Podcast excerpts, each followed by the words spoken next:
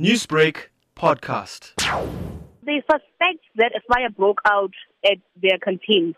At this moment, they're not sure what caused the fire, but they are still investigating. So far, employees have been evacuated, and they're still waiting for the emergency services to tell them whether the, the building is safe to be uh, for people to occupy it again. This, of course, comes after a month ago when the same building had diesel spillage. What has Yes. been the management's reaction to this? They they haven't linked it to the spillage. This just happened to be a random a random fire. It has nothing to do with the spillage. They haven't commented ab- ab- about that because right now everything is just that they- they're everywhere. The state of the two people who are affected known at this stage. They were just given oxygen. That's that's all we know. They don't know if they sustained serious injuries or anything like that. They were just given oxygen by one of the nurses at their wellness center. So what's the status of the office? They are still outside. They're waiting for the emergency service to tell them if the building is safe for them to occupy it again.